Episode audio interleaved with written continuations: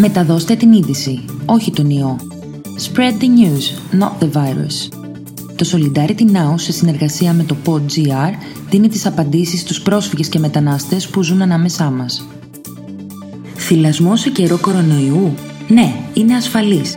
Το Solidarity Now και το pod.gr ενώνουν τις δυνάμεις τους για να πληροφορήσουν τις νέες μητέρες. Ακολουθούν διεθνείς οδηγίες για το θυλασμό στα αγγλικά. Breastfeeding in the time of the coronavirus. Yes, it is safe. Solidarity Now and Pod.gr join forces to inform young mothers. Listen to the international guidelines for breastfeeding in English.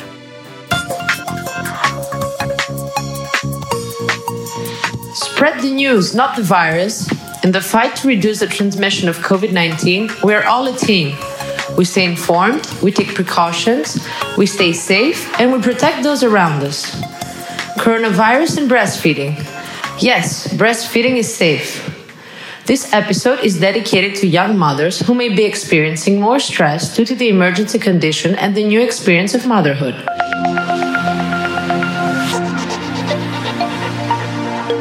We share with you the international breastfeeding instructions, always with a smile and positive attitude. Of course, if you have additional health problems or difficulties in breastfeeding, we urge you to contact any professional you have access to and stay calm. Many mothers wonder if it is safe to continue breastfeeding their babies now during the COVID outbreak. Health organizations around the world assure us that yes, breastfeeding is safe and remains the best way to feed babies. One of breastfeeding's benefit is that breast milk provides antibodies that boost the baby's immune system. Breast milk, therefore, helps babies to be healthy, to get sick less often, and when they get sick, they usually have milder symptoms and a quick recovery. In case a nursing mother has symptoms such as fever, cough, or shortness of breath, is it safe to continue breastfeeding? And here the answer is yes. Given the overall benefits of breastfeeding, as well as the difficulty of transmission through breast milk, the mother can continue to breastfeed her baby. However, it is very important to take all the necessary precautions as any other patient would. This means that the mother must wash her hands thoroughly before her contact with the baby and breastfeeding. Wear a mask when she is close to the baby and while breastfeeding. She must not touch her eyes, nose, and mouth and thoroughly disinfect all contaminated surfaces. If the mother is very infected with the virus and is unable to breastfeed, it is important to pump her milk and feed the baby following strict hygiene rules.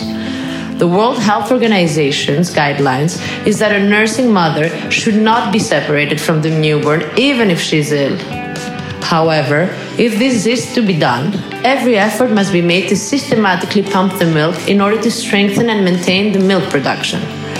While the mother is being treated, a breast pump can be obtained from the hospital.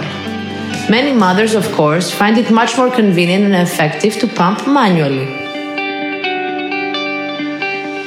Maintaining and continuing breastfeeding exclusively for the first half of the baby's life and then in combination with complementary foods for at least the first two years is especially important for all babies. But it is even more important in times of emergency, such as the one we're going through now. It is for the benefit of the baby, but also for the benefit of the whole family to continue breastfeeding, to increase it if there is a mixed diet, and even try to re breastfeed in case the breastfeeding has been stopped recently. Do not hesitate to seek information and support from reliable sources and mothers with experience in breastfeeding. We're also here to help you. We'll not let fear win. Stay safe.